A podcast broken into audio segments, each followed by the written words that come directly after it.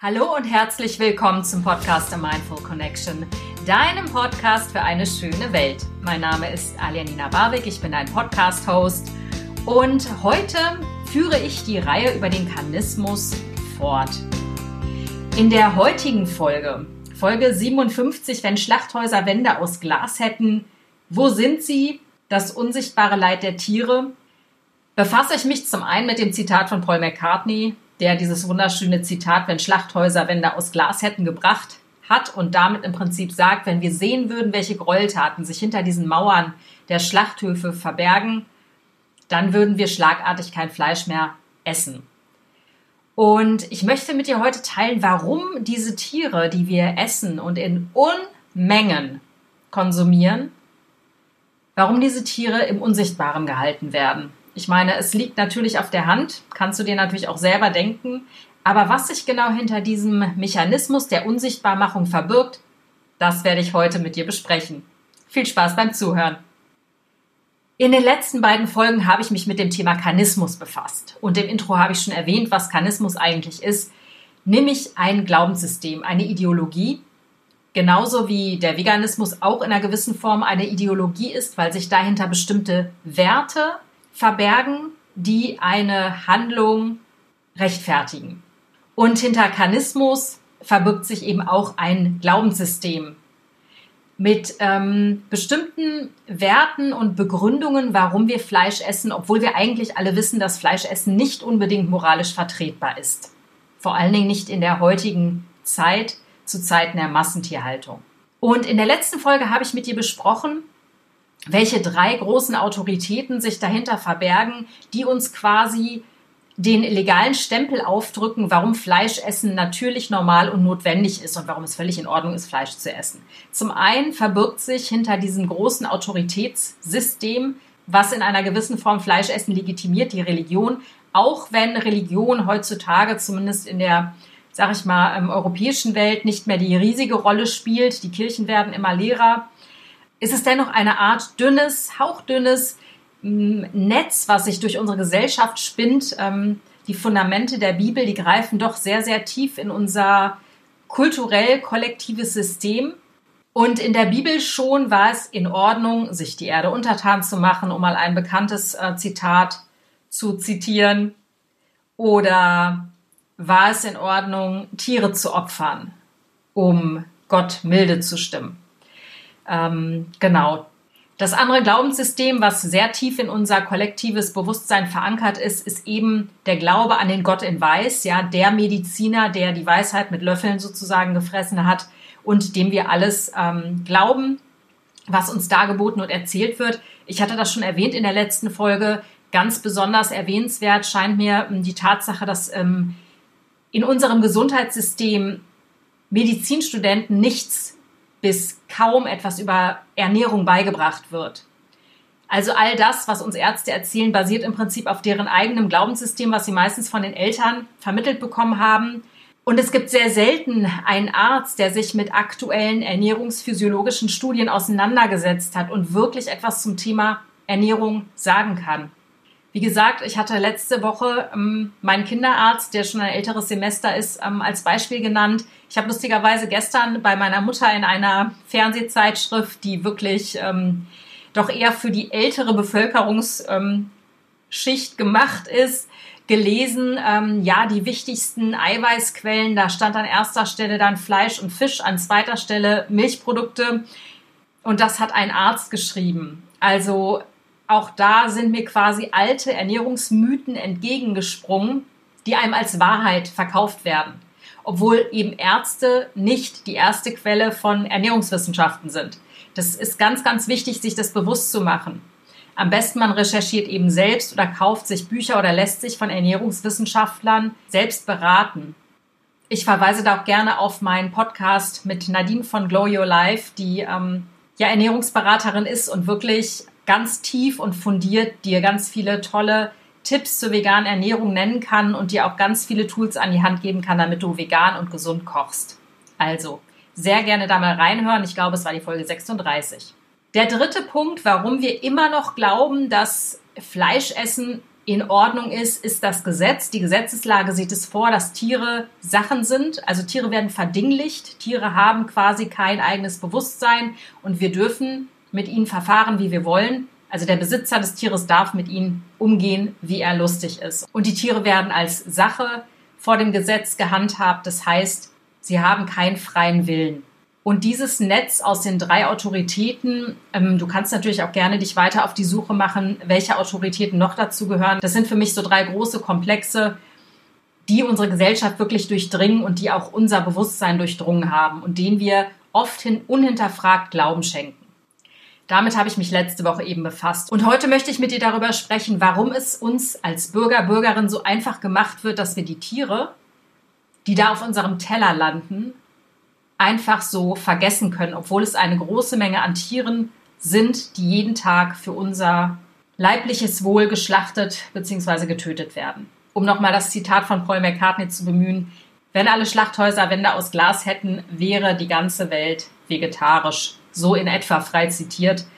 Du kannst dich selber hinterfragen, natürlich ist es so, denn die Drecksarbeit, die überlassen wir anderen Leuten. Leuten, die auch in dieses System der Fleischindustrie eingekerkert sind, Leute, die wirklich nicht nur schlecht ausgebildet sind, sondern selber unter dem, was sie da machen, häufig leiden. Also es sind in den seltensten Fällen in den Schlachtbetrieben Psychopathen, die da arbeiten. Da komme ich aber in den darauffolgenden Folgen nochmal drauf zu sprechen, weil ich glaube, es ist wichtig, auch den Schlachthofmitarbeitern so ein bisschen die Würde wiederzugeben, weil es fällt mir auch oft schwer, wirklich mit Mitgefühl auf diese Menschen zu sehen, weil natürlich kommt mir schnell der Gedanke in den Kopf, sollen sie sich doch was anderes suchen. Aber ganz so einfach ist die Lage tatsächlich nicht. Aber da möchte ich in den kommenden Folgen drüber sprechen und nicht an dieser Stelle. An dieser Stelle möchte ich mit dir darüber sprechen, warum es uns leicht gemacht wird, die Augen abzuwenden von dem Elend in den Schlachthöfen. Hast du eine Idee, wie viele Tiere jeden Tag geschlachtet werden? Ich bin vor einigen Tagen mit einer unglaublichen Zahl in Kontakt gekommen. Auf der Welt werden im Jahr im Schnitt ungefähr 57 Milliarden Landsäugetiere getötet. Im Jahr. Weltweit. Das ist eine Zahl, ich glaube, die kann man sich überhaupt nicht vorstellen. Ich rede hier nur von Landsäugetieren. Fische, Meeresfrüchte werden hier gar nicht einkalkuliert. Diese Zahl wäre horrend größer, würde ich die Meerestiere dazu zählen. Aber da die Zahl so groß ist, versuche ich sie noch ein bisschen runterzubrechen. Im aktuellen Fleischatlas aus dem Jahre 2021. Der Fleischatlas wird immer von der Heinrich-Böll-Stiftung herausgegeben, kann sich jeder im Internet runterladen, kann ich wärmstens empfehlen, weil es wirklich ganz, ganz viele Zusammenhänge erklärt. Im aktuellen Fleischatlas gibt es ein Kapitel zum Thema Monopolisierung der Fleischindustrie. Da werden die größten Schlachtkonzerne und Fleischverarbeitungsbetriebe aufgelistet. Der größte Konzern ist JPS aus Brasilien. Und um dir mal diese unglaubliche Zahl von 57 Milliarden Landsäugetieren im Jahr runterzubrechen, einfach nur beispielhaft. Im Übrigen sind 57 Milliarden mehr Tiere in einem Jahr, die geschlachtet werden, als Menschen gestorben sind in allen Kriegen auf der ganzen Welt. Ever. Also das ist so eine kranke Zahl, wirklich, die kann man sich überhaupt nicht ausmalen und das findet jedes Jahr statt. Das dazu. Aber um dir das Ausmaß dieser Zahl etwas runterzubrechen, der größte Fleischkonzern, JPS aus Brasilien, schlachtet ab Tag weltweit 75.000 Kühe am Tag. 115.000 Schweine, 16.000 Lämmer und 14 Millionen Vögel, Hühner, Hähnchen, Puten. Ein Konzern an einem Tag. Das kann ich mir nicht vorstellen. Kannst du dir das vorstellen? Das ist eine Zahl oder das sind Zahlen, die kann man sich nicht vorstellen. Da platzt einem quasi das Gehirn, wenn man sich versucht, diese Zahlen vorzustellen. Die große Frage ist jetzt, wenn es so viele Tiere sind, die im Jahr oder sogar an einem Tag von einem Konzern geschlachtet werden, müssen wir doch diese Tiere irgendwo sehen, oder? Dir fallen vielleicht manchmal diese wunderschönen Tiertransporte auf, die entweder gar kein Label haben, du siehst da nur irgendwie diese komischen Lüftungsschlitze, wo du weißt, hinter diesen Stahlwänden befinden sich Tiere, die gerade zum nächsten Schlachthof transportiert werden. Aber hast du schon mal Mastschweine gesehen oder Schafe oder Kühe in einem Milchviehbetrieb tendenziell wohl eher selten, richtig? Die werden natürlich von dem Auge der Menschen abgeschottet, genauso wie die Schlachthöfe hinter riesigen, extrem gut geschützten Mauern stecken, damit wir an dieses Elend der Tiere nicht herankommen. Warum? Damit wir uns weiter das Märchen von der zu Tode gestreichelten Kuh erzählen können. Ich meine, wir wissen das alle. Die Werbung suggeriert uns natürlich das schöne Bauernhof-Idyll. Und wenn ich manchmal Diskussionen oder Gespräche mit Fleischessern habe, die mir erzählen, sie essen nur das Fleisch von glücklichen Hühnern oder glücklichen Kühen oder eben nur Biofleisch, das ist das andere Märchen, was wir uns gerne erzählen. Die Tiere hatten es ja viel besser. Hatten sie eben nicht. Denn am Ende ist es so, das Leben wird ihnen gewaltsam genommen. Aber auch sozusagen das EU-Bio-Siegel, das hat Verbesserungen für zum Beispiel Schweine, die sind so minimal, das Schwein selber hat gar nichts davon. Du hast nur ein besseres Gewissen, wenn du das Fleisch kaufst.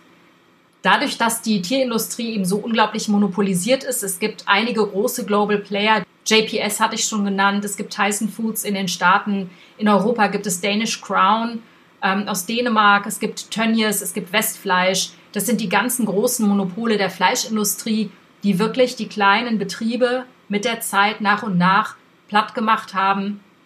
Und dadurch, dass sie diese Monopolstellung haben, können sie eben den Landwirten und Landwirtinnen ihre Preise aufdiktieren. Was dazu führt, dass die Landwirte, die kein Geld haben oder keine Möglichkeit haben, wirklich komplett umzusatteln, also einen bio-veganen Betrieb zu machen, die sind gezwungen, durch diesen Druck, durch diese mafiösen Strukturen eben immer mehr Tiere in den Ställen zu halten, damit, falls mal ein Tier stirbt, sie trotzdem eine gewisse Gewinnmarge erwirtschaften können. Das ist fatal, das ist krank und ich brauche es nicht extra dazu zu sagen, die Fleischindustrie hat natürlich auch enormen Einfluss auf Politiker. Das heißt, die Fleischindustrie ist mittlerweile sowas von mächtig, dass sie eben die Politiker in der Hand hat und bestimmte Gesetze erzwingen kann, weil sie eben diese starke wirtschaftliche Macht hat. Einfach nur mal am Rande, JPS zum Beispiel als brasilianische Firma, 20% dieser Firma gehören der Entwicklungsbank in Brasilien und JPS war auch in einen riesigen Steuerhinterziehungsskandal verwickelt. Ein anderes Beispiel zum Beispiel, das habe ich auch aus dem Fleischatlas, ist, dass die Trump-Regierung dadurch, dass sie eben gegen China ein Wirtschaftsembargo gestartet hat, also dadurch, dass eben mit China ein Handelsverbot gemacht wurde, wurde der brasilianische Fleischkonzern JPS mit 78 Millionen Dollar aus Steuergeldern von den USA unter der Trump-Regierung unterstützt. Also das nur am Rande, um dir zu zeigen, wie krass das alles miteinander vernetzt und verwoben ist, wie mächtig die Fleischindustrie ist und dass eben ganz viele andere kleinere Betriebe darunter nicht nur leiden, sondern wirklich pleite gehen. Und dass das Leid, was diese Form der Fleischerzeugung mit sich bringt, eben nicht nur die Tiere betrifft, sondern generell wirklich weitreichende Schleifen zieht. Das heißt, in immer größer werdenden Stellen wird eine immer größer werdende Anzahl von Tieren gesteckt und diese Massentierhaltungsanlagen, die natürlich für den normalen Menschen unsichtbar sind, beziehungsweise das Leid, was sich dahinter verbirgt, dient eben einem einzigen Zweck, also ihr Produkt mit geringstmöglichen Kosten und größtmöglichem Gewinn zu erzeugen. Das heißt, je größer die Anzahl dieser Tiere ist, desto mehr Tiere sterben natürlich auch schon, bevor sie geschlachtet werden, anhand von Krankheiten, anhand von Verkrüppelungen, Bissen und Verstümmelungen eben der eigenen Spezies sozusagen, weil die Tiere auf engem Raum gehalten werden. Oder viele Schweine sterben zum Beispiel an Stress, viele Hühner auch, an genetisch bedingten Erkrankungen, weil die Tiere natürlich entsprechend auf ihre Fleischgewinnmaximierung gezüchtet werden. Das heißt, Hühnchen haben eine riesige Brust, Schweine sind so genetisch manipuliert, dass sie möglichst viel Speck ansetzen und so weiter und so fort. Die Liste findet gar kein Ende, wenn ich jetzt anfange, darüber zu reden.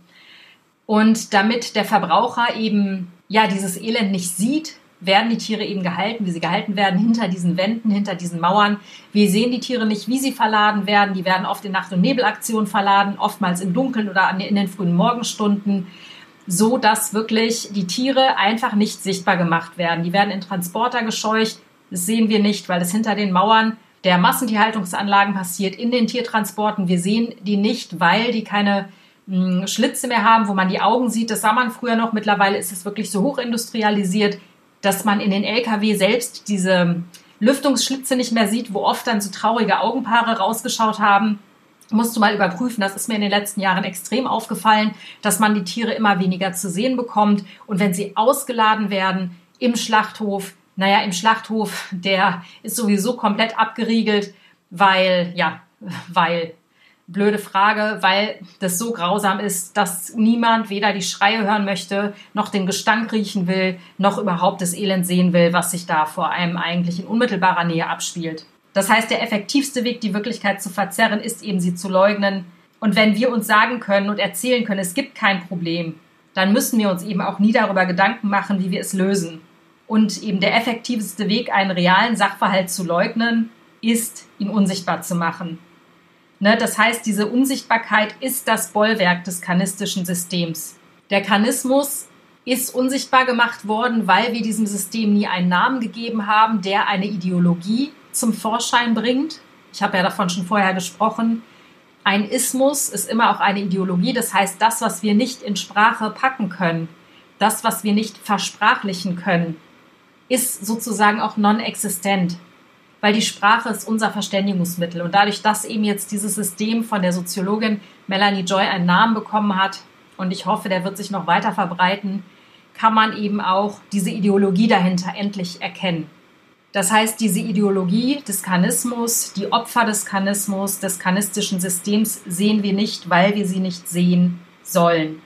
Eine gewalttätige Ideologie muss die Bevölkerung vom direkten Kontakt mit den Opfern des Systems abschirmen, damit eben die Bevölkerung nicht anfängt, dieses System zu hinterfragen und sich selbst zu hinterfragen, sprich sich selbst eine Meinung zu bilden. Dazu eine Anekdote am Rande von meinem eigentlichen Beruf. Ich bin ja Fernsehjournalistin bzw. Regisseurin und ich habe es selber noch nicht gemacht, aber ich habe ganz viele Berichte von anderen Journalisten gelesen, die entweder für ein Buch oder für einen Film, einen Dokumentarfilm, Zugang erhalten wollten zu Schlachtbetrieben. Es ist ein quasi unfassbares Unterfangen, sich Zugang zu einer Schlachtanlage zu verschaffen. Diese Betriebe sind so massiv versperrt, dass kaum ein Journalist Einblick erhält in die Grauen hinter den Schlachtbetrieben. Und wenn, wird natürlich im Vorfeld minutiös geplant und vorbereitet, sodass die Journalisten meistens nicht Zugang bekommen zu den Tötungsstationen, sondern Zugang zu den Weiterverarbeitungsstätten. Das heißt, wo du kein zappelndes, kreischendes, schreiendes, um sich schlagendes Tier mehr siehst, sondern wirklich nur noch den Klumpen Fleisch, damit der Journalist eben was Schönes zu berichten hat, wie hygienisch es da zugeht und so weiter und so fort. Und natürlich gibt es auch kaum Kontrollen in den Schlachthäusern. In der EU und in den Staaten ist es so, dass mittlerweile die Schlachthäuser selber die Kontrollen, die Fleischbeschau, die sogenannte, durchführen dürfen. Also das ist auch etwas, wo man sagen muss, auch das ist wieder diese dritte Säule der Autoritäten, das Gesetz, was dafür sorgt, dass die Schlachtbetriebe, diese riesige Industrie, ihre eigenen Kontrollen durchführen kann. Insofern guten Appetit, was da auf dem Teller landet. Ich muss sagen, ich bin am Ende meiner Ausführungen angelangt. Ich hoffe, ich konnte dir verständlich machen, warum Unsichtbarmachung eines der größten Bollwerke dieser karnistischen Ideologie ist und wie dramatisch das ist, weil eben diese Unsichtbarmachung unser Bewusstsein in eine falsche Richtung lenkt. Denn darauf, wo wir unser Bewusstsein nicht lenken können, weil wir es nicht sehen und nicht wahrnehmen und nicht in unseren Geist lassen, können wir eben am Ende auch nichts ändern. Wir haben einen blinden Fleck an der Stelle. Und für mich ist es ganz wichtig, diesen blinden Fleck sichtbar zu machen, wirklich für die Tiere. Für die Tiere, natürlich auch für dich, weil ich mir wünsche, dass du aufwachst, dass du da hinschaust, wo es weh tut und dass du vielleicht dadurch lernst, deine Gewohnheiten zu ändern. Ich hoffe, ich konnte ein wenig Licht ins Dunkel heute bringen. Ich umarme dich von Herzen. Alles Liebe. Deine Alia.